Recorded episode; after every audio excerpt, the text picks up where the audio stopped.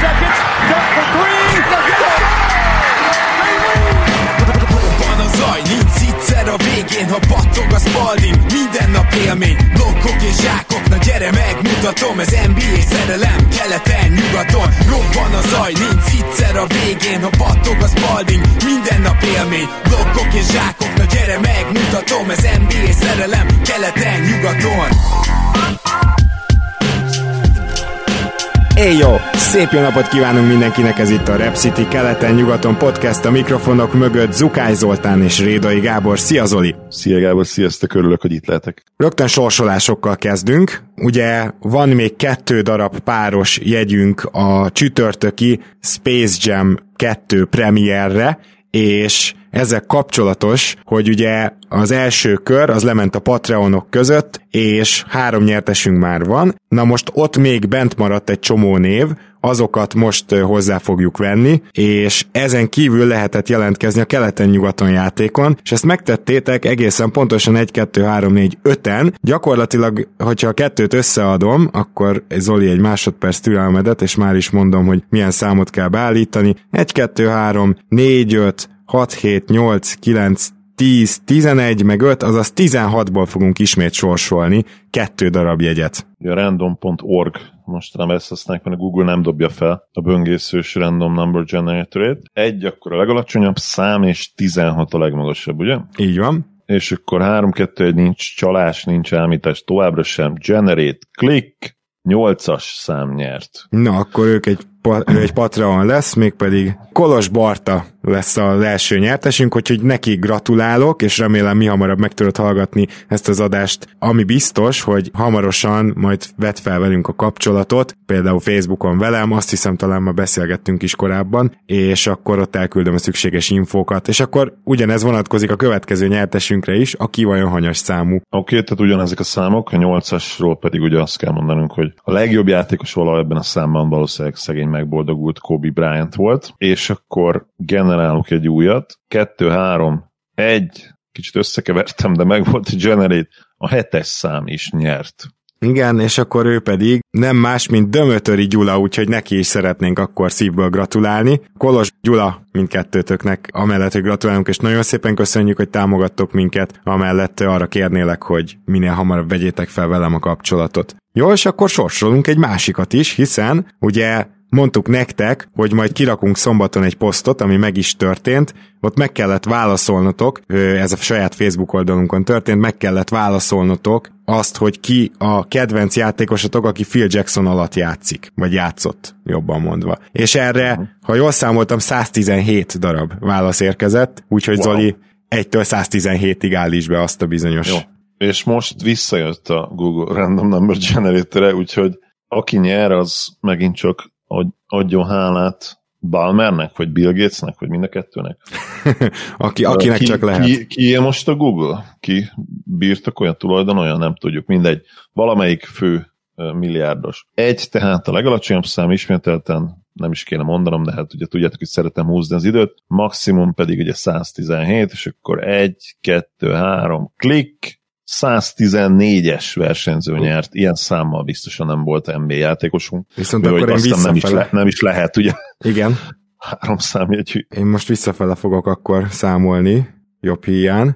Akkor megkönnyítettem a dolgot. Bár nem feltétlenül le kell görgetni a szójára. Az biztos, igen. Akkor a győztesünk az Jó Csanád, aki emlékeim szerint többször is már rendszer, majdnem, hogy rendszeres hozzászólónak számít, akár a mi oldalunkon, akár az NBA Magyarország oldalán. Csanád, gratulálok, köszönjük szépen, hogy részt vettél a játékban, és neked is azt tudom üzenni, hogy légy oly kedves, és vedd fel velem a kapcsolatot Facebookon, és Igen. akkor... Jó szerencséje volt Csanádnak. Pontosan, pontosan, és nem volt Csanád. Hát a családdal akartam valamit, de ezt most... sajnos, sajnos ennek elvittem az érdemi részét. Igen, én is úgy érzem. Jól van, minden esetre akárhogy is van, gratulálunk, és kérlek, hogy Csanád vett fel velünk a kapcsolatot, és akkor belevágunk a mai témákba, amelyből nem kevés van, de hát egészen pontosan három, de mégsem az úgymond legaktuálisabbal kezdünk, vagy hát kinek mi a legaktuálisabb. Nyilván a döntő az, amit most a harmadik meccsről beszélnünk kéne, csak említsük már meg a Team USA botladozását itt a felkészülési meccseken, mert ugyancsak felkészülési mérkőzések, de szerintem azért érdemes róla beszélni két percet, mert igazából az elmúlt 20 év bizonyos fokú fejlődése vezetett oda, hogy ez megtörténhet. Mert mondhatjuk ugyanúgy csak felkészülési meccs, de mondjuk 2000-ben, vagy mit tudom én, 96-ban nem történhetett meg az, hogy a Team USA egymás után két felkészülési meccsen kikap. Ez teljesen lehetetlen volt, kategórikusan kizárató volt, és nem azt mondom, hogy ez a mostani csapat, főleg, hogy még ott nincs ott például Holiday Middleton, hogy ez, ez valami egészen elképesztően csúcs szuper az NBA szuper válogatása, de ez egy nagyon-nagyon jó csapat, a világ 10 legjobb játékosából valószínűleg kettő szerepel benne, és a világ 25 legjobb játékosából valószínűleg 5 vagy 6, szóval, szóval azért mégiscsak elég durva, hogy így összejött ez a két vereség. Hosszú összefoglalókat láttam csak a, a két mérkőzésről. Nekem nem tűnt úgy, hogy nagyon keményen mentek volna az amcsik. Tehát nem akarom azt mondani, hogy szándékosan veszítettek, nyilván, nyilván nem ezt állítom, de én megvárom a tornát. Tehát az, az tök egyértelmű, hogy idegen testként mozogtak, nem nagyon láttam komoly play hívásokat, tehát ilyen ilyen, ilyen tényleg olyan warriors jellemző, vagy spurs jellemző játékhívásokat, amiket azért valószínűleg tudnak, hiszen, hiszen Warriors és Spurs játékosok is azért vannak a keretben. A Spurs játékos most nem meg biztos egyébként így filtem fejbe. Hát most épp Keldon Johnson ott van, de egyébként igen, nem ő lesz. ott, igen, ő ott van, bár ő, ő igen, ahogy beszéltük az admin csatornán, ő inkább ilyen 9-12. ember. Ami viszont kulcs számomra az az, hogy, hogy a talent level, tehát egyszerűen nem tudom behúzni még a, se a kéziféket, se, se, se nem pedig tudom kongatni a vészharangokat, mert, mert annyira jó most ez a talent level. Tehát ennél azért, azért ez nem a tavalyi VB. Hát nem. Na, nagyon nem. Tehát itt azért tényleg rohadt jó játékosok vannak, és olyan játékosok, akik nagyon jó FIBA játékosok is. Tehát A tavaly alatt természetesen a 2019-es VB-re gondoltál, csak már itt a Covid elcsúszás az már ránk is hat, úgyhogy nézzék el ezt a kedves hallgatók. igen, igen, repül az idő. Szóval ahhoz a csapathoz képest is más, meg nyilván azért ez lényegesen erősebb a, a, az olimpián annó befutcsoló csapattól is, ugye az Iverson Duncan féle csapattól, ahol azért voltak szupersztárok meg MVP-k, de, de rajtuk kívül nem nagyon sokan, illetve nem is volt jó a fit. Pont egyébként köztük a két leghíresebb játékos között sem igazán. Aztán nyilván ugye tudjuk, hogy azóta mi történt, minden olimpiát megnyertek, jól mondom? Igen. Ugye két, 2008-ban, 12, 16, mindent 12-ben hoztak. ugye a Redeem Team, és 16-ban is. Nem tudok még pánikolni, mert mondom, a talent level nagyon-nagyon erős, de az tény, és ugye elvileg CP3, nem tudom, hogy hogy a francba, de elvileg jön, tehát az konkrétan, hogyha ha véletlenül 6-7 meccses lesz a döntő ünneplés helyett felül a repülőre, és de nem tudom, ezt hogy fogja kivitelezni, de ha ő ott lesz, és úgymond lendülettel belemegy ebbe a tornába, na az megint egy teljesen más történet, mert, mert ő pontosan összefoghatja ezeket az idegen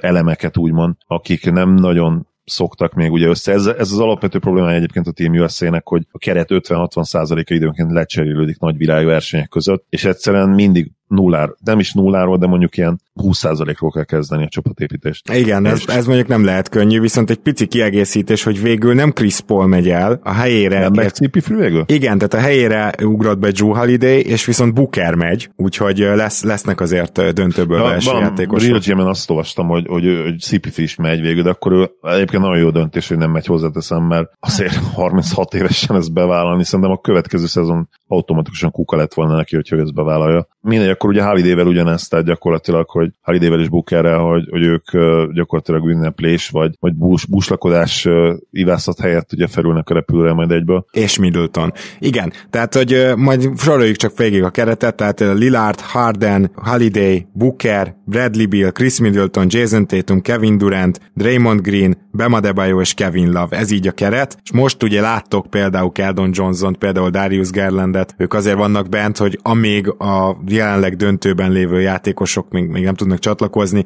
addig ők mint beugró vannak ott. És igen, tehát ez egy brutális keret. Azért ö, kár lenne ö, szépíteni.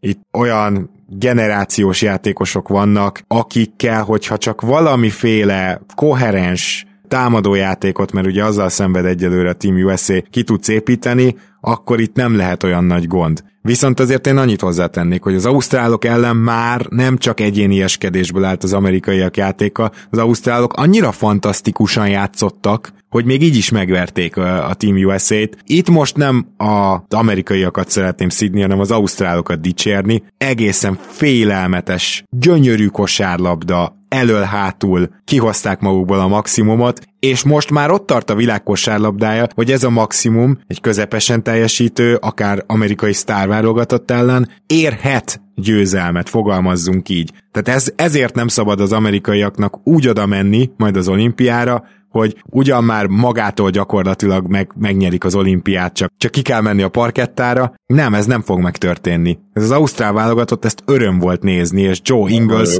gyakorlatilag röhögcsélt a végén. Mondanám, hogy és még nem is játszott Ben Simmons, de hát ugye mindenki tudja most már, hogy erősebbek Ben Simmonsnek, szóval ez igazából nem akkor a probléma.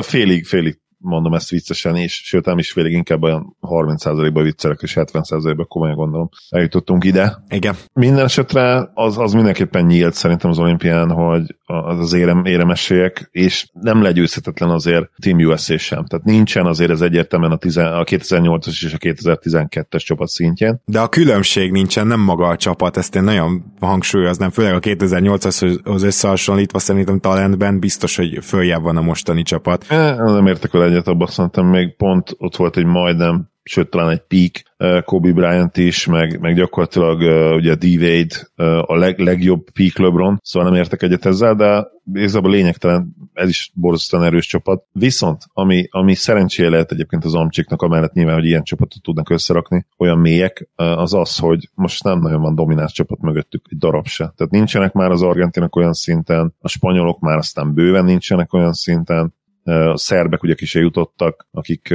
kemény ellenfelek lehettek volna esetleg. Nem is tudom, hogy ki, ki az, aki franciák. Franciák, Szlovénia, Ausztrália. Szlovénia, Ausztrália. A... Talán ők igen. Ez a 4-5-6 csapat kiegészülve még kivel, kivel fognak még kiegészülni, segíts nekem. Hát most nincs fejben a, az egész Nekem olimpiai. sincs, igen.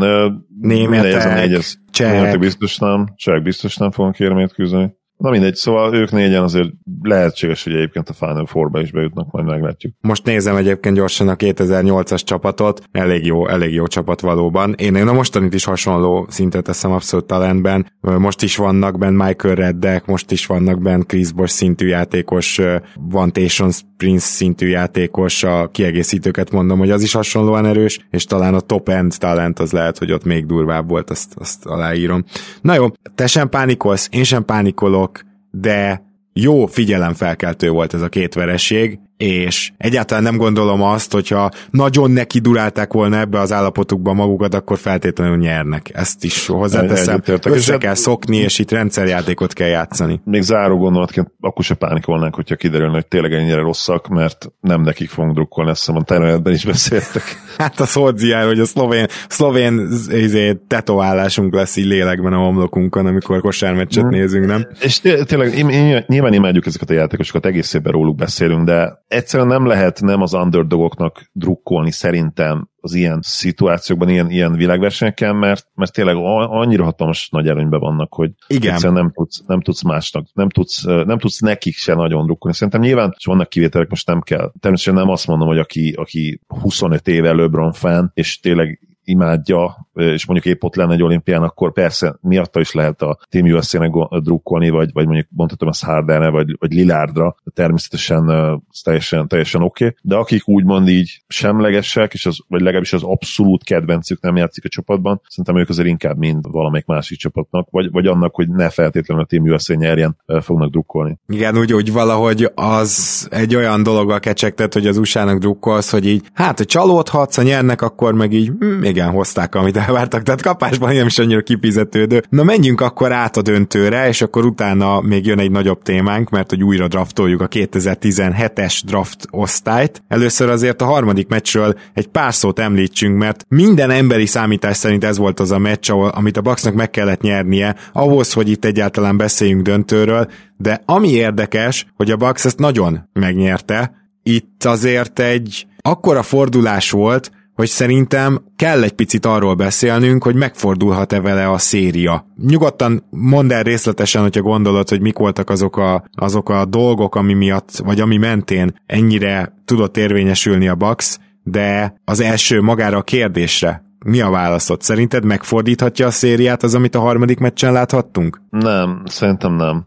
Egyelőre nem tudom elképzelni. Ami nagyon fontos, és amiről nyilván beszélnünk kell, az az, hogy Jannis egészen elképesztő szinten játszott ezen a mérkőzésen, és úgy, és úgy összességében a döntőben is. Ugye kijött egy ilyen statisztika, hogy, hogy BPM-ben körülbelül megduplázza, kicsit túlzok, de, de majdnem megduplázza a minden idők második legjobb finals teljesítményét eddig. Nyilván ezt azért mindig helyek közel kell kezelni. Például az egyik legfontosabb info az az, hogy azok a döntők már lezajlottak. Itt meg ugye három mérkőzésről beszélünk, tehát ez jó esélye azért vissza fog zuhanni, ez a BPM. Illetve... Ugye a box plus minuszról beszélünk azoknak a hallgatóknak, akik kicsit újabbak, esetleg nem olyan rég csatlakoztak be, ez azt mutatja meg, hogy vele a pályán mennyi ponttal szerzett többet vagy kevesebbet a csapata. Nyilván Jánisszal kell kezdeni mindent, mert maguk a számok is tényleg impresszívek. Főleg egyébként azt belekalkulál, hogy neki azért ez az első döntője, tehát van már elég komoly playoff tapasztalat, de, de nagyon-nagyon jó játszik most, és, és tényleg meglepően jó. Főleg ugye, hogy,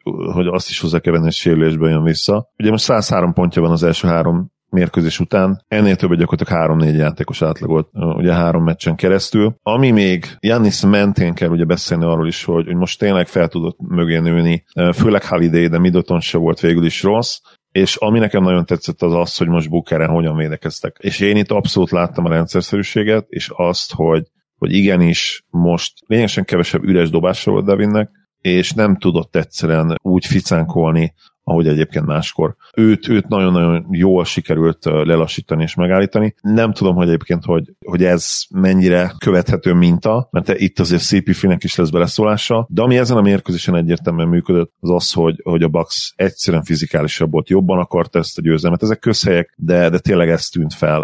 A Sunsnak ez nem volt egy do or die meccs, a következő szerintem már az lesz nekik, és nem lepne meg, hogyha ott a Clippers szériához hasonló domináns negyedik mérkőzéssel válaszolnának, mert mert igenis nekik nagyon-nagyon fontos, hogy ezt a következőt elvigyék, és, és nyugodtan, ha nem is hátradőlessenek, de, de legalábbis ugye ez, a, ez az úgynevezett commanding lead meglegyen, és, és utána le tudják zárni hozzá éppen a párharcot. Biztos vagyok benne, hogy a következő egy kőkemény mérkőzés lesz, és, és ott lehet, hogy egyébként meg is tennék egy, akár egy hosszabbításos fogadást is, mert ilyen meccseken azért előfordul ez, amikor ennyire, ennyire élesnek kell lenni, ugye, és, és ennyire fontos, mint ami a negyedik mérkőzés lesz. Na most akkor domináns negyedik meccset vársz a suns vagy hosszabbításos, szoros negyedik meccset? Szerintem a kettő nem feltétlenül zárja ki egymást, ugyanis arra gondoltam, hogy most simán kikaptak, tehát egy blowout vereség lett a vége, sokkal jobb teljesítményt várok, viszont a Bucks is Bucks-tól is azt várom, hogy nagyon jó legyen, és ezért egy szoros meccset, de hozzáteszem, hogy szoros meccsen azért, azért egyértelműen a Sunsra fogadnék. Uh-huh, ebben egyetértünk. CP Free miatt elsősorban. Ebben egyetértünk, amiket, tehát szerintem a két kulcsfontosságú megfigyelés erről a harmadik meccsről, ami nagyon megfordult, azokon kívül, amit említettél,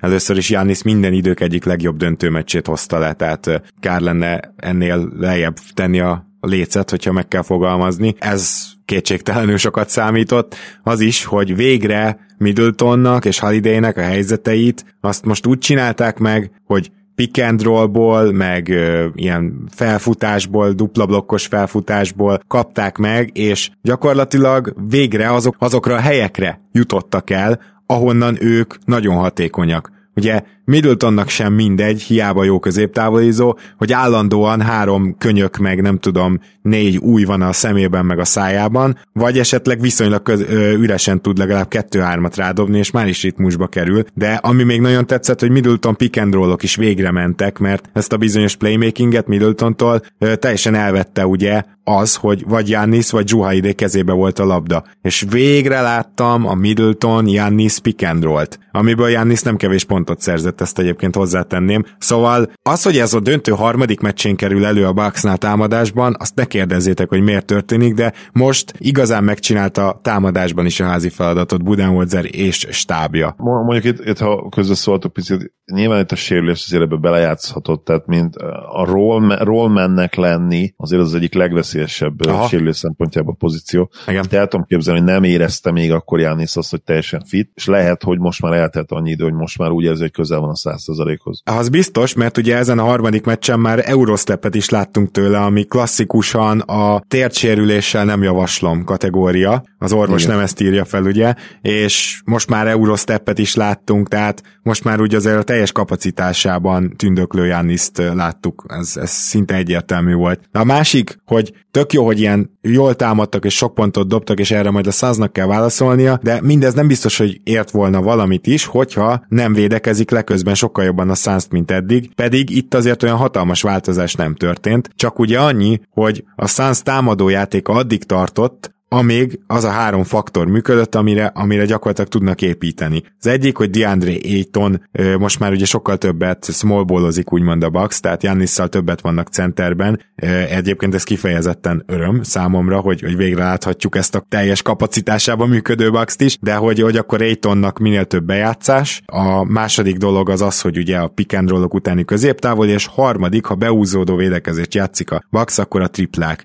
Na most a triplák már kicsit hamarabb elfogytak, de aztán Aiton is még amellé, hogy a triplák sem mentek, még Aiton is falt problémákba keveredett, és azért itt látszott, hogy csak középtávolikkal viszont már nem lehet NBA támadást csinálni, már mint hatékonyat és sok pontosat egy nagy döntőben, úgyhogy itt csak annyit tennék hozzá, hogy lesz olyan meccs is, ahol a Suns megint jól dob, és akkor megint jobban széthúzza a bucks és akkor viszont nem fogják, mit tudom én, 90 ponton tartani ezt a csapatot, de ez most egy olyan meccs volt, ahol ez sikerült. Ezt a kettőt még meg akartam említeni. Mit vársz a negyedik mestől? Igen, menjünk erre. Én is, ahogy te is, a Suns feltámadást várok, és szerintem védekezésben azért erre majd tudnak reagálni, tudnak módosítani. Az biztos, hogy több lesegítés kell, többször kell megkockáztatni azt, hogy valaki pull-up dobásokat engedjen el, akár Holiday, akár Middleton, hogy a Giannis Nance kapásból engedik nyilvánvalóan. Kicsit lejjebb kell róluk húzódni, nyilván főleg Holiday pull-up triplájától nem félsz annyira, azért, hogy ne tudja ezekkel a játékokkal támadni a gyűrűt, vagy középtávolihoz eljutni ennyit a Bucks. Ez fontos lesz, és a másik, hogy Aitont valahogy muszáj pályán tartani, mert most 5 percre behozták Frank Kaminskit, és ez alatt az 5 perc alatt mínusz 13-at hozott össze a jó Frank. Szóval ez azért szerintem kellően jelezte Monty Williamsnek, hogy értjük, hogy Monty fél a majdnem egész meccses Smallboltól, meg mit tudom én, ha 20 percet játszik Aiton, akkor ő nagyon nehezen szánná rá magát arra, hogy a maradék 28 percet smallballozzák, de muszáj. Tehát itt nem lehet Kaminskival szórakozni, ez teljesen egyértelmű. Úgyhogy igazából ezt a tanulságot szerintem le fogja vonni a Suns, és ezért a Suns is kicsit jobban fog támadni, a Bucks is kicsit nehezebben fog támadni, össze fog zárulni ez az oldó. Én is szoros meccset várok, és igazából a szoros meccs miatt Suns győzelmet. Tök, tök fair tip. Én is egyébként ezt várom. Szoros meccsen, akár hosszabbításban Suns győzelmet, de nagyon örülnék neki, hogyha ki tudna egyenlíteni a Bucks, mert az azt jelenteni, hogy valószínűleg lesz egy nagyon-nagyon szoros döntőnk. Ó, igen. Ó, igen. Na, akkor most draftoljuk újra 2017-et, ehhez pedig, hát mind a ketten készültünk, egy nagyjából 30-ig megpróbáltunk elmenni, hogy megszokhattátok egy első kört, de azért egy-két ilyen nagyobb ívű következtetést hagy vonjak le rögtön az elején. Ez a 2017-es klassz, ez azért hagy némi kívánnivalót maga után, én úgy fogalmaznék. A megfigyeléseimet három részre osztanám, kíváncsi vagyok, melyiket osztott te is. Az első az az, hogy igazából a legmagasabb szintű talentben is vannak hiányosságok, mert például nincs egyetlen egy olyan játékos se, akiről így egyértelműen látod és szinte fogadni mernél rá, hogy championship első opció. Persze most látjuk a Sanzon, hogy ha van két borderline ilyen játékosod, és nagyon-nagyon jól veszed őket körbe, akkor igenis bajnok esélyes vagy. Nyilván nem is ezt állítom, hogy ők nem lesznek soha bajnokok azért, vagy, vagy nem lesznek első opcióként bajnokok, de alapvetően nem erre fogadnék és ez is hiányzik, a mélység is rohadtul hiányzik erről a draftról, hiszen kezdőjátékos, hát az 13-14-et találtam körülbelül, tehát aki, aki tényleg azt mondott, hogy NBA kezdő, és azért a 30 végén már, már kicsit kreatívkodni kellett, hogy milyen neveket dobunk be, legalábbis nálam, és a harmadik megfigyelésem pedig az az, hogy össze-vissza draftolták ezt a, ezt a class és szerintem ilyen rosszul draftolt, hát, hogy is mondjam, csak osztály, az nagyon sokat kell még rá várnunk, mert 2018 óta érzem azt, hogy már egyre pontosabb a scouting, és hogy most már nagyon kevés a melléfogás, ezen a drafton még nagyon-nagyon sok volt. Uh, igen, ugye ez a draft, ez egy nagyon jól kinéző draftnak indult annó. Így gyorsan szaladjunk végig, hogy milyen prospektek voltak. Öt nagyon jónak ígérkező irányító, a top, top 15-ben. Uh-huh. Egy nagyon-nagyon jó dobó, nagyon-nagyon jól dobó magas ember, és voltak még ugye ezek a, ezek a sok eszközzel, és volt még ezekből a sok oldalú wingekből is ugye három, akik, akik hát elég nyersek voltak, de nagyon komoly potenciált láttak bennük. Mondjuk itt neveket, ugye Jason Tatumra, Josh Jacksonra, és Donovan Mitchellre gondolsz? Nem, nem feltétlenül Mitchellre. Uh, inkább, akire ezt szerintem ráillik, az, az inkább Isaac volt, akit ugye ja, uh, én, igen, én még így wingnek, uh, wingnek igen, jogos, jogos. Ami a kulcs, és ami nagyon fontos általában egy draftnál, és most mondom még, még egyszer, draft előtti állapotról beszélünk, tehát nem utániról, hogy volt egy kiemelkedő totálisan bármennyire is akarták utána ugye a Celtics fenek előadni, meg a Boston, hogy ők első helyen draftolták volna Tatumot, biztos, hogy nem. Volt egy, egy nagyon-nagyon komoly prospekt ugye az első helyen Fultz személyében, aki hát ilyen, ilyen bombabiztos uh, tipnek, piknek tűnt. Aztán ugye tudjuk mi lett, de összességében ez egy nagyon-nagyon erős draftnak nézett ki, és én azzal sem feltétlenül értek egyet, hogy most egy nagyon nagy csalódás ez, ez egy közepesen, e, közepes, közepesen erős talán elhelyezkedő draft szerintem, ha most kellene ugye rangsorolnunk, hogy most behelyezni a rangsorba, ami nem feltétlenül lenne még ugye fair, mert még azért nagyon sok játékos fejlődhet, de a lényeg az, hogy annál mindenképpen gyengébbnek tűnik most, mint amit vártunk előzetesen is, és akkor is, akár az első 17-18 szezon után, mert nagyon sok játékos jól teljesített egyébként, és, és nagyon nagy ugrók is voltak, ugye, akiket már talán az első szezonjuk után magasabb helyen draftoltunk volna le, és ez nyilván igaz lett később is, és, és hát most is hihetetlen játékosok hihetetlen nagy ugrók voltak a, a listánkon, azt hiszem, hogy a te nevedbe is beszéltek. Hogyne, természetesen. Gyorsan szaladjunk végig, Markel Fultz, Lonzo Ball követte, majd Jason Tatum, aztán Josh Jackson. Azt gondolom, hogy Fultznál nyilván nem lehet senkinek a szemére vetni, hogy őt le ledraftolta. Josh Jackson volt az első olyan játékos, akire több scout is figyelmeztetett, hogy figyelj már ezzel a gyerekkel baj lehet, meg hogy így mindent tud, de nem mindent közepesen, hanem mindent egy kicsit. És őt, meg, meg headcase-nek tartották már akkor, ami később, később be is jött. És így van. Tehát az egyik nagy mellélövés negyedik helyen Josh Jackson, majd Diaron Fox az ötödik helyen, Jonathan Isaac követte, és aztán jön Laurie Markkanen, aki mondjuk itt az nyilván fel kell, hogy mentsem annyiban, az őt kiválasztó csapatot, aki a végül ugye a csere miatt a Chicago Bulls lett, hogy hát Mark erről nem tudta senki, hogy egy centit nem fog fejlődni az első évéhez képest. Tehát e- ezt azért nagyon nehéz megállapítani, hogy a csávó az, az már ott van, és ott is marad, és, és egyelőre nem mutatott semmi jelet, hogy annál jelentősebb jobb játékos lenne, mint ahogy megérkezett a ligába. Aztán Nili Kina és Dennis Smith Jr. két totális mellélövés. Hát itt, itt, itt megint az, hogy nehéz mit mondani, de most már egy Dennis Smith Jr.-t nem választanának ki ilyen fönt. És szerintem egy Frank Nilikinát sem. Hát nálam konkrétan mind a ketten kiszorultak a húszból is, ugye a redraftomnál, ha spoilerezhetek. Persze, mert a közelében nem voltak nálam sem. Igen. igen. És akkor Zach Collins, aki hát ö, szerintem túlértékelt volt már akkor is így visszatekintve, de ilyen korokos az ember. Mindegy, ez megint nem sikerült. Azért ilyen top 10-et, ahol ennyi mellélövés van, hát azt nem olyan sokszor látunk, és utána jött egy egész erős sor, ugye Melik Monk, Luke Kennard, majd Donovan Mitchell és Bema Adebayo.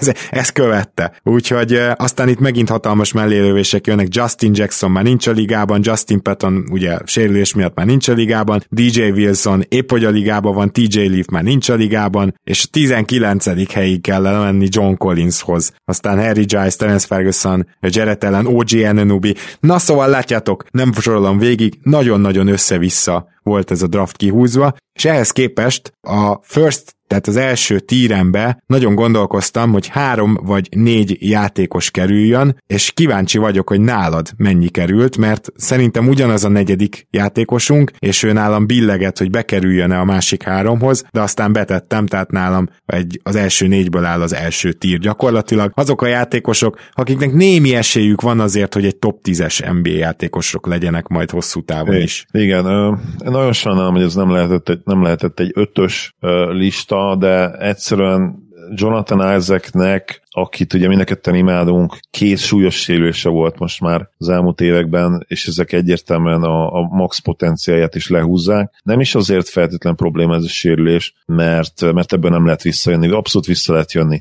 Tehát nem olyan típusú sérülések, amik hosszú távon nagy valószínűséggel őt meggátják abba, hogy eléri a maximumát. A probléma a kiesett idő. Így van. Ugyanis neki dolgoznia kellett volna ebben a két évben a támadó játékán, ami így kiesett neki, vagy másfél év összesen, és ezt nem tudta megtenni, és ez a nagyon nagy hátrány. Egy olyan ligában, ahol neki ugye wingnek kell lenni, és támadóként kellett volna úgymond szinteket lépni, mert védekezésben hatalmas potenciál van benne értelemszerűen, de ott, ott, ott már nem azt mondom, hogy közel volt a maximumához, de már mert így is a liga egyik legjobb védője volt, van. amikor éppen, éppen jól játszott. Gyakorlatilag egy személyben jobbá tette a csapata védekezését azzal, hogy pályán volt és egyébként ígéretes jumpere is volt. Nekem nagyon tetszett a potenciál a támadó oldalon is, de most sajnos egy nagy kérdőjel ebből a szempontból, és azért őt egyértelműen, bár én ötödik helyre raktam, nem tudtam az első négyes tírbe rakni, ami nyilvánvalóan nálad is ugye Jason Tatum, Donovan Mitchell, Bam Adebayo és Diaron Fox. Bam Adebayo a... van a második helyen, és Mitchell a harmadikon, de ugyanez, így van. Igen, és egyébként én ezen, ezen is gondolkodtam, végül az idei szezon miatt Bamtől én egy picit még többet vártam, erről beszéltünk korábban, ezért raktam mitchell a második helyre, de ha most kellene nyilván választanom, akkor természetesen az én csapatomba ö, röhögve a fit miatt, ugye. Ö, Bam Adebayot választanád, igen. Diaron Fox annyiban érdekes, hogy Diaron Foxnak még van egy kis tartozása a másik hárommal szemben, mert mármint felénk. Úgy gondolom, hogy Diaron Foxnak még azt a viszonylag domináns teljesítményt, amit már harmad és negyedévesen is egy-két hónapra megmutatott, sőt idén talán egy picit hosszabb időre is, azt egyrészt konzisztensebben kéne hoznia, de másrészt pedig el kéne hinnünk, hogy a csapata ettől nyer, és Értem én, hogy a Sacramento-nak nem támadásban voltak bajai, de Foxnak pont az egyik erőssége lenne az, hogy elvileg ő jó védő. Az első évében még szörnyű volt, de azért úgy érkezett a ligába, hogy azt várjuk tőle, hogy ő majd jó védő lesz, és ez is ilyen közepes szinten valósulgat csak meg, az is, hogy amikor Fox nagyon megy, akkor mondjuk nagyon sokat nyerne a Sacramento, tehát még abba a pseudo franchise player szerepbe, amiben Tatum, Adebayo és Mitchell már úgy belekostolt, abba Diaron Fox még nem, és én ezért gondolkoztam, hogy berakjam ebbe a tírbe, de ettől függetlenül abszolút látom ebbe a pot- benne a potenciált erre, és ezért raktam bele ebbe a tírbe, gondolom te neked is valami hasonló lehetett vele kapcsolatban. Igen, és itt azért meg kell említeni, hogy lehet, hogy büntetjük azért Foxot, hogy abban a csapatban játszik, amelyikben. És könnyen lehet, hogy itt, itt egy szimpla, más helyzetbe idézőjelesen beleszületés, hogyha most a draftot születésként igen, igen, igen. Lehet, lehet, hogy akkor teljesen más lenne, és mondjuk harmadik vagy második helyen említenénk őt. Tehát itt a, a Sacramento Kings ellensúly az nagyon csúnyán lehúzza a víz alá őt, én úgy érzem, és így próbál kibukni ugye a felszín felett, és sikerül is neki tud időnként nagy levegőket, nagy levegőket venni, az is csak rántja vissza folyamatosan ez őt, úgyhogy ez a bék jó.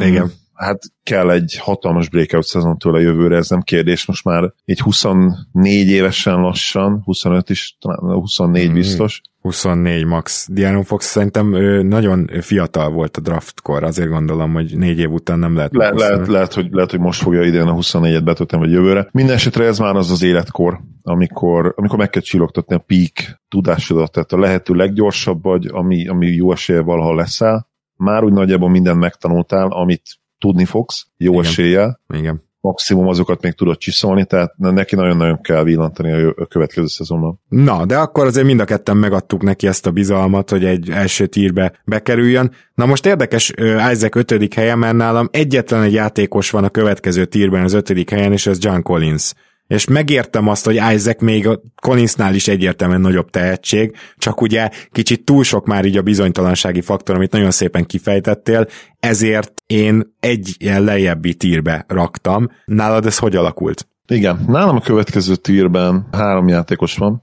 ez a három játékos pedig ugye Isaac, Lonzo és, és az általad is említett Collins. Uh, hogyan gondolkodtam itt, mi volt a logikám? Lonzóban nincs akkora potenciál, de ha a következő évekre, illetve a, a pozíciónak a fontosságára gondolunk, akkor simán elképzelhető, hogy hogy ő bajnokcsapat kezdője lehet, ezt így van, pontosan, ugye? igen, igen, igen, abszolút.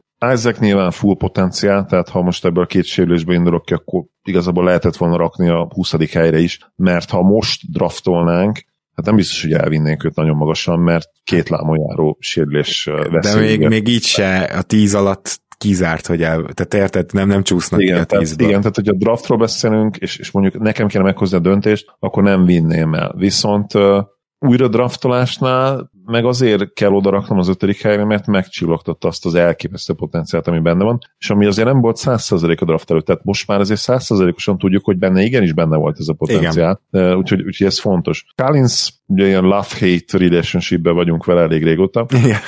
Hol utáljuk, hol szeretjük. Most éppen ugye felívelőben van megint ez a kapcsolat így közöttünk, és ezért bele kellett raknom a top 10-be mindenképpen. És azon gondolkodtam még egyébként, hogy OJ-t ide veszem-e ebbe a tírbe. Az is egyértelmű volt számomra, hogy OJ-t a top 10-ben kell draftolnom, de végül nem került be, azért nem, mert a max potenciálja azért, azért valamivel alacsonyabb, és még akkor is, hogyha egyébként a skill setje az meg, az meg talán fontosabb. Ugye a mai.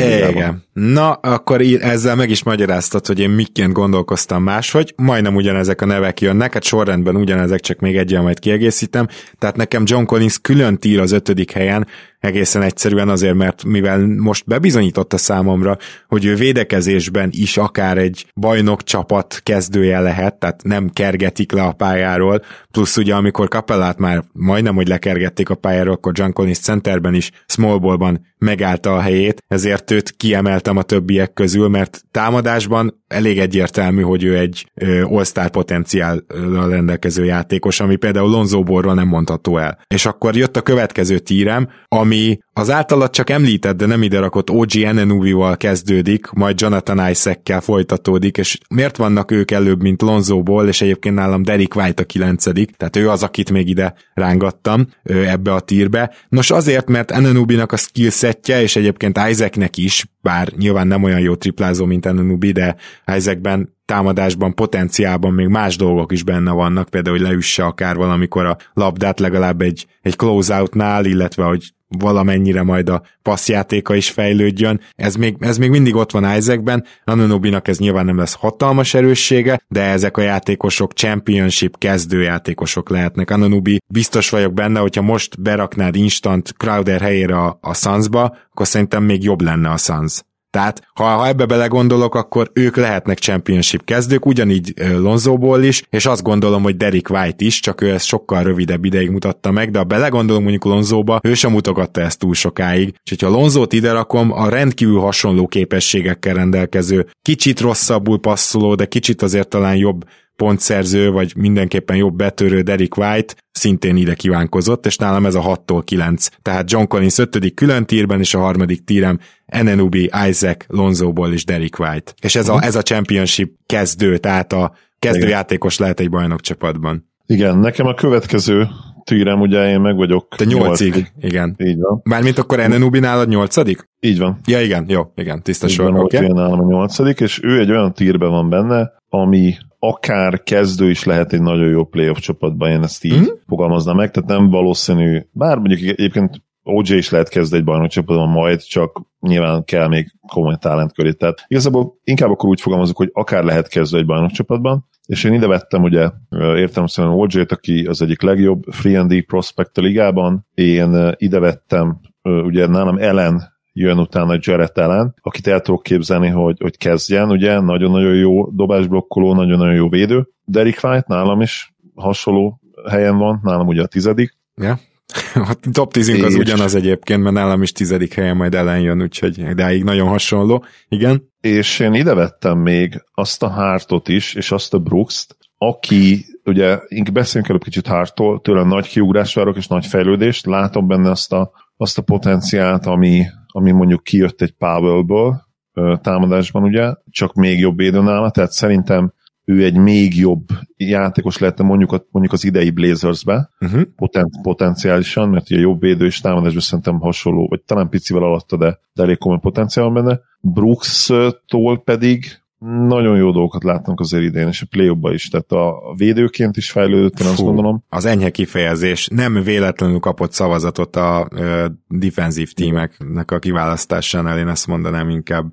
Igen, igen, ugye te nagyon sokat nézted, és támadásban meg nekem egy kicsit ott időnként olyan, hát önző, igen. finoman fogalmazok, de de ott is azért mutatta, hogy, hogy a ball handling az fejlődött, nagyon-nagyon jó méretei vannak, és meglepően gyors ahhoz képest, hogy egyébként nem egy szuperatléta. Ó, de szerintem meglepően is. atletikus is, Zoli. Tehát ahogy Brooks zsákol, az tudod, az olyan, olyan érzésed van, Derozannál volt ilyen érzésem, de bizonyos szempontból Jamesnél nem, is csak nem kell erőlködni, sokkal igen. durvább. Igen, hogy egyszerűen nem, úgy megy fel, hogy nem erőlködik. Nem rossz atléta, igen, azt mondom, hogy nem rossz atléta, igen. Nekem nem tűnik annyira robbanékonynak, de nyilván ez már ilyen, lehet, hogy ez ilyen stilisztikai preferencia is.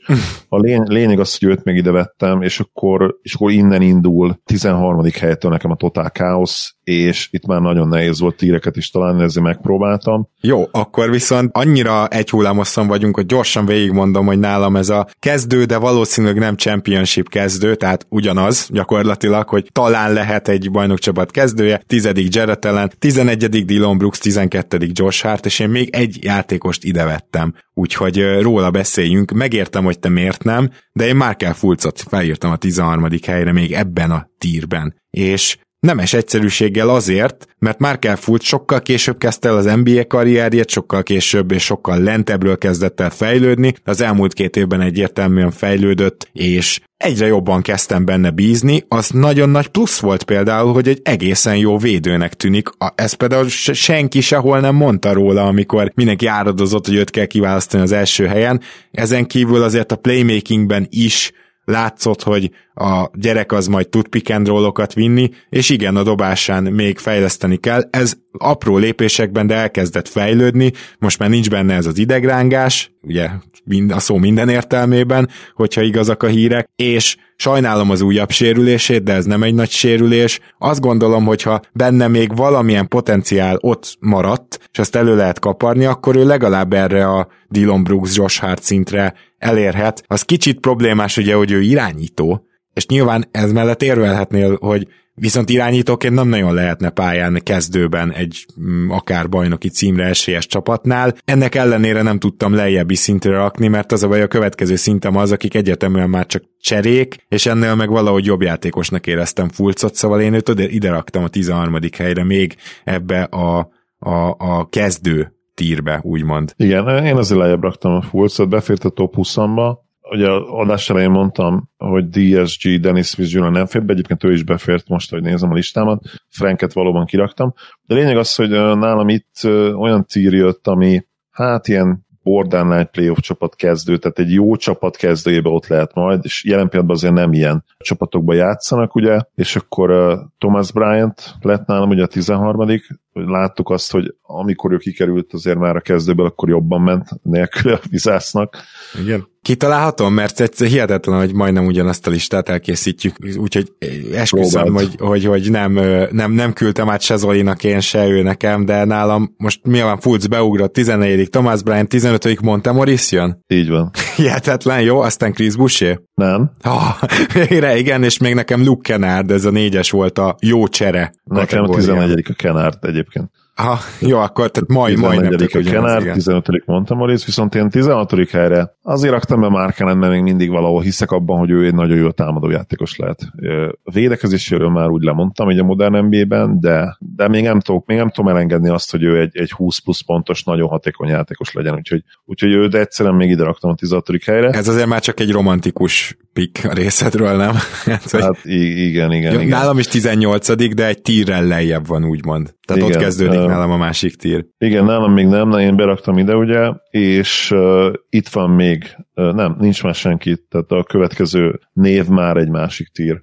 Okay. Aki, aki, aki NBA játékos, de nem valószínű. De hogyha ő kezdő az adott csapatában, akkor ez nem valószínű egy jó csapat. Uh-huh. Igen, igen, igen, talán itt számított az, hogy nálam ez a jó csere kategória volt, és nem ez a talán kezdő, és ezért volt ha. könnyebb nekem Chris Busét ide berakni, mert ő marha jó ő, csere magas, tehát hogy azt, azt láttuk. Ja, abszolút, igen. Jó, igen, uh, figyelj, akkor most me- megyek ez, vagy menj ezzel te a következővel. Megyek, igen, akkor jó. Tehát akkor ugye nálam uh, 16. Markenem volt, 17. Uh, Dennis Smith Jr., akiben még azért valamennyi mennyire bízok. 18. Fulc, 19. Dozier, 20. Uh-huh.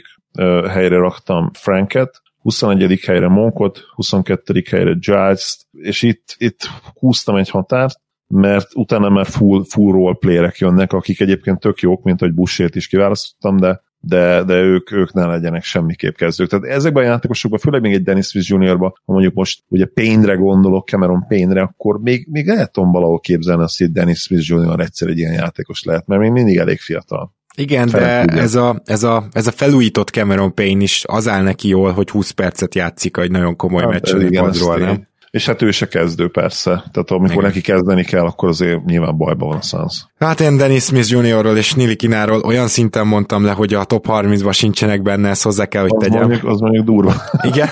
De meg lehet magyarázni végül. Hát igen. Még, még Nili Kinánál még, még, még rágom a fogam, hogy ő mégiscsak rohadt jó védő, és Európában egy baromi jó játékos lesz, amikor majd végre hazamegy, de, de ez most, ezt most nem tudtam ide szempontként venni. Ja, értem teljesen, persze. Igazából én még mindig szerelmes vagyok Frankbe, és kicsit azért rakom ide, de persze a, a te véleményed közelebb áll a valósághoz, vagy, vagy ha még mindig ledraftolom, akkor 28-29 helyen. Igen. Viszont akkor nálam ez egy nagyobb kategória lett. Szerintem történelmünk során először én csináltam nagyobb kategóriát. Ez a, ez a valószínűleg csere lesz az NBA-ben. Ugye itt említettem, hogy én már 18-nál járok, ott Lori Markanennel kezdünk. Melik Monk, Zach Collins, megértem, hogy te nem említetted itt, tehát őről én is ja, nem, nem mondtam Cole, róla. Cole ott van, vagy Cole ott van 17. helyen. 17. 17. ugye most igen, 16. Markenen, 17. Collins, 18. Ja igen, jó, elcsúsztam egyet, igen. Tehát 16. Igen. Markenen, 17. Collins, 18. DSG, 19. Fultz, 20. Dozier, és 21. Frank, 22. Monk, 23. Giles, és így zártam be ezt a tírt, igen. Szóval igen. ott volt Collins, igen. De ő a full potenciál nyilván ő is, tehát tehát most, De... most nagyon nehéz ennél többre ö, taksálni jelenleg. 21. helyre én behoztam Kuzmát, mert mint cserejátékos azért valamit az, ami hozzá tud tenni egy komoly csapathoz, de mondjuk egy kevésbé komoly csapathoz hozzá tudna tenni, ha csak tényleg nagyon-nagyon kellenek a pontok, és mindegy, hogy azt esetleg nem a legjobb hatékonysággal. Kuzmát 30. helyre raktam. Igen, igen, igen, igen. Jó, figyelj, viszont nekem még lesz itt plusz, Dwayne Na. Bacon is bekerült nálam. Nálam nem. Nyilván Bacon azért kezdett idén az Orlandóban, mert az Orlandó átállt tankolni, tehát ezt mindenki érti. De Bacon egy használható NBA játékos abból a nem. szempontból, hogy legalább védekezni tud, és hogyha nem használod túl, és csak az üres csiplát kell bedobnia, akkor azért erre még van benne potenciál. Én, én hasonló stílusú és szerepelnek az embert ként, én Dodson raktam be. Baconon gondolkodtam, de Dodson szerintem talán jobb jobb pick ide. Mm, de akkor ő nálam már lejjebb van. Én nálam ja, még nálam, itt van nálam is PJ Dozier, Edmund Sumner és Harry Giles, és még egy meglepetés pick, talán Sumner is valamennyire meglepetés, de azért az Indiánában úgy eléggé elkezdett játszani elmúlt években, úgyhogy azt hiszem, hogy ő például valószínűleg lehet majd hosszú távon is egy NBA csere, és Isaac Hartenstein, Hartenstein még beleraktam, és én így járok már 26-nál. Gondolkodtam Hartenstein, de végül nem raktam be, kicsit ott butthurt vagyok, mert én nagyon sokat vártam tőle, nagyon szerettem egy ponton, de, de ahhoz képest úgy néz ki, hogy most nem is lesz már talán NBA-be közeljövőben, úgyhogy nem néz ki jó a történet. Ógyelejét beraktam azért, mert nagyon jó csapatba játszott viszonylag sokat, nem játékpercbe, inkább ugye mérkőzés számba. És ő nálad a 24 5 24 így igen, van. Igen. 25 Busé, 26 Herén Tony Bradley-t raktam be azért, mert, mert megragadt az NBA-be, és mert volt az a pár hónapja, amikor ilyen masszív dupla-duplát átlagolt. Uh-huh szerintem még mindig benne van az, hogy viszonylag jó modern NBA magas legyen. Más kérdés ugye, hogy most, most ugye elég nagy logjambe van, de hát jó helyen van úgymond, úgyhogy ugye OKC. Dotson ugye nálam a 27 Ivundut raktam be 28. helyre. 29. helynél gondolkoztam azon, hogy Jordan Bell vagy, vagy George Jackson. Végül Jordan Bell-t uh, raktam be, és így nálam George Jackson gyakorlatilag függetlenül a, a felvirágzása felvirágzásától, amit én, vagy talán mi nem igazán tagsátunk sokra, mert ugye hát nem túl jó csapatban kapott egy elég nagy usage Ő végül kiszorult, vagy úgymond ilyen 30 per békén beraktam a kokúzma mellé, főleg azért, mert hasonlóan idegesítő játékosokat.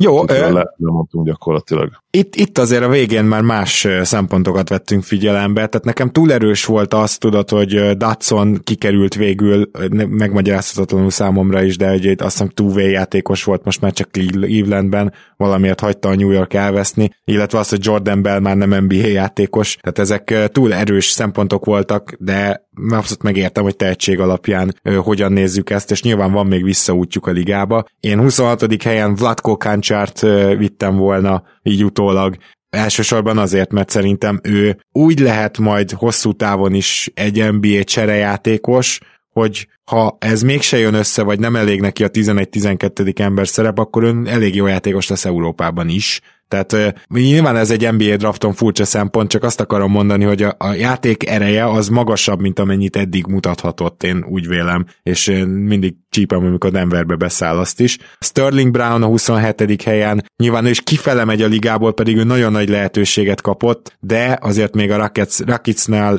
egyértelműen megmutathatja azt, hogy legalább egy cserejátékos tud lenni. Ojeleje 28, az ugye nem újdonság, és Josh Jackson és Tony Bradley akik szintén te is beszéltél, Bradley lepattanózása önmagában egy, egy nagy előny és nagy erény. És akkor nálam, ugye akik kimaradtak a 30-ból, Matt Thomas, Neely Kina, Dennis Smith Jr., DJ Wilson, Terence Ferguson, Vessi Vondu, Tyler Dorsey, Nigel William Goss, Luke Corney és Paul Watson, ez amúgy elment egészen 40-ig, csak mondom, tehát ha, ha, muszáj, ha muszáj lett volna még ott is draftolnom, akkor őket draftolom le, és utána nincs játékos, aki egyáltalán megérdemli, hogy, hogy megemlítsük, szóval ebbe ez, a, ez az izgalmas. Volt esetleg olyan név, aki, akire felkaptad a fejet, Káncsár vagy Sterling Brown? Igen, Káncsáron gondolkodtam én is egyébként, de Végül pont azért, mert ugye az NBA-ben még hát sajnos nem volt lehetőség túl sok mindent mutatni, azért őt nem raktam be 30-ba. Gondolkodtam egyébként ott a, ott a Kuzma tírben, de, de végül nem. Sterling Brown jó pick egyébként, megmondom hogy rá nem gondoltam egyáltalán, hogy oda ott ki lehetne választani, pedig, pedig valóban azért ő mutatott, mutatott nagyon jó dolgokat az NBA-ben. És akkor végül is azt mondhatjuk, hogy el tudtunk jutni 30-ig, de hogy itt a, a valós, igazi, jó kezdőjátékos, az nála 12 volt, nálam 13, az figyelemre méltó, tehát azért mélynek sehogy sem mondhatjuk ezt a draftot. Nem, nem, nem. Ugye a legjobb esetőség szerint lesz három Hall of Famer, de inkább most hát nagyon fogadni kéne, akkor kettőre fogadnék. Ugye uh-huh. Kuzma és Mitchell gyakorlatilag lock, tehát ha csak nem történnek súlyos sérülések. Ők Kuzmát mondtál, és így volt az igazi. Kuzmát mondtam, nagyon Igen. jó. Csodálatos. Ugye emlékezhetünk rá, hogy, hogy a legelső évben Lakers fanok azt mondták, hogy jobb, mint, jobb, mint Térum. Úgyhogy... Igen, igen, igen, az, az, azóta, is, azóta is jól öregszik, mi?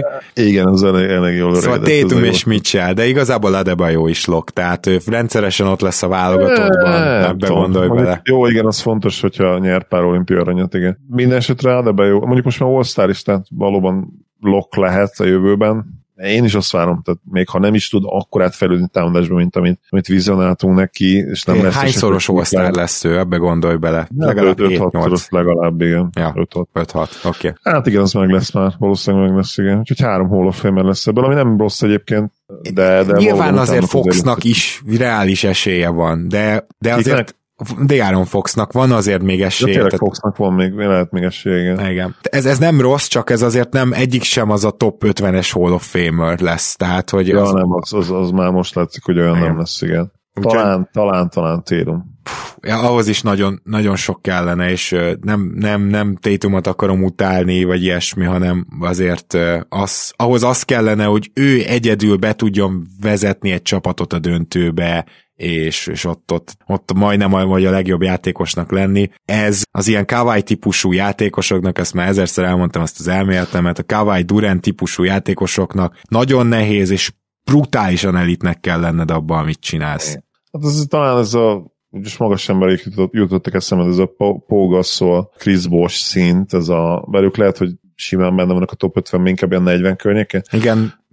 De, de valahol azt kéne elérni Térumnak, igen, meg, meg mit csinálnak. Nyilván teljesen más típusú játékosok, tehát sokkal jobb scorer ez a két srác, periméter scorerek ráadásul látványosak, de impactbe azt kellene elérni, ahol, az a, ahol a másik két magas ember van kb. és akkor tudnánk azt mondani, hogy hogy top 50-es Hall of Famerek. Lehet, hogy top 40-re egyébként érdemes ebből leszökíteni, mert 40-en belül már tényleg hatalmas szintúrás van. Tehát, és ha belegondolunk, hogy sokan Kevin Lavot oda teszik a top 100 végére, vagy mondjuk egy Sean Marion ott van, azért ott, ott vannak szintugrások, tehát, és, és Sean Marion inkább lehet, hogy, de nem mondanák azt, hogy sokkal gyengébb mondjuk, mint egy Pau Gasol, pedig, pedig valószínűleg lényegesen gyengébb, de, de nagyobb ugrás van az 50 és a 30 között, mint, a, mint az 50 és 80 között. Igen, szerintem. igen, ez így van, ez így van. És uh, mint Marion legnagyobb uh, nagykövete, meg, meg, meg tényleg a kedvenc játékoson mondom ezt, hogy, hogy nyilvánvaló az, hogy, hogy Sean Marion nem nincsen polgászol szintjén, hogyha jól time igen, nézzük. Igen, meg hát nem is lesz valószínűleg Hall of Famer emiatt, bár talán ilyen hangya pélónyi Figyelj, hogyha Chris Webber bekerült, azért az, az, most ez megint az lesz tudod, hogy rámutatni egy játékosra, ha ő is bekerült, de, de igen. Én is, én is masszívan túlértékeltek tartom Webber, de neki meg volt az a hihetetlen szupersztár. Tehát őt szupersztárnak gondolták nagyon sokan egy igen. időben, és, és ez nyilván fontos volt. Most függetlenül attól, hogy soha nem tennénk Superstar Impactre szerintem akár egy szezonra se. A boxkorstatok azok, azok megvoltak, azt hozzá kell tenni, de én is, én is egyébként Chris Webber túlértékeltnek tartom. Mint játékos, egyébként mint jelenség és mint stilisztikai, nem tudom, időtöltés, nézni a meccsét összefoglalóit, arra, az Hall of Fame szintén az kérdés. csak maga, mint játékos impactben nem, biztos, hogy nem volt. Szerintem ott, ahol egyébként pár, jó pár olyan játékos volt, aki nem jutott még be. Igen, és ugye azért pont ez lenne Merion mellett is az egyik legnagyobb érv, hogy ő neki a, az advanstatokkal így kiderült, amit amúgy is sejtettünk, hogy ez a játékos nagyon durván aranyat ért a pályán, és, és annyira sokoldalú volt, hogy ha azt nézed, hogy egy hármasnak induló, de mondjuk hármas, négyes játékos tíz lepattanót átlagolt az egész karrierje során, igen. Tehát azért ezek, ezek nagyon durvák. Tehát a Merionnál van egy-két ilyen nagyon what the fuck dolog, csak ő meg sosem volt az a, az a franchise player, ami Chris Webber meg igen, és hogy hiába, hogy longevity meg minden miatt azt mondanám, hogy akár összességében még meg is veri Webbert, de nem lesz meg az a, az, az egy dolog, amit mondasz, hogy amire rá lehet mutatni, hogy na azért hol a fény. Igen, egyébként rosszul gondoltuk már, kezded el, hogy B-ból refen is 75%-os Hall of Fame probability van, szóval valószínűleg be fog kerülni, ah, csak vár, várnia kell majd a sorára.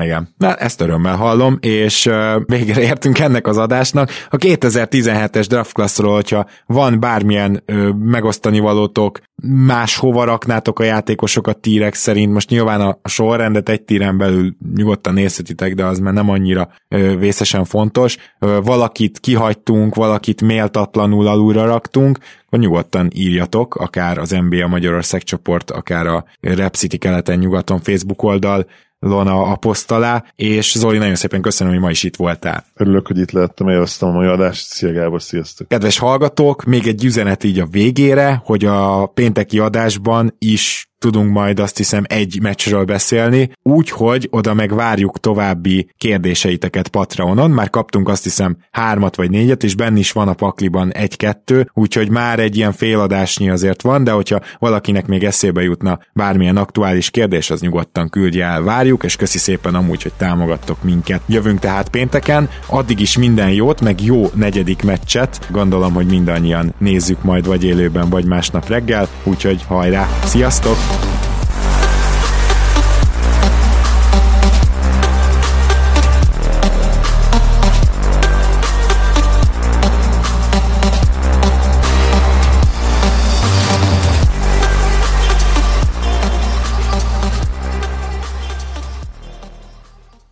Ha más podcastekre is kíváncsi vagy, hallgassd meg a Béton műsor ajánlóját. El tudod képzelni, hogy a podcastet, amit éppen most hallgattál, fél év múlva már a mesterséges intelligencia generálja? Mi sem. De ha érdekel, eljötte már a gépek lázadása. Hallgass bele az Embertelen podcastbe. Orsós Lajos vagyok, a műsor házigazdája. Egyelőre még élőben. Egyelőre. Fedezzük fel együtt, hogyan ismerkedik, randizik, mesél és vitatkozik Betty és Péter, két teljesen mesterséges intelligencia. Lajos, a podcast címét mond még egyszer, Léci. Oké. Okay. Embertelen podcast. Ez a műsor a Béton közösség tagja.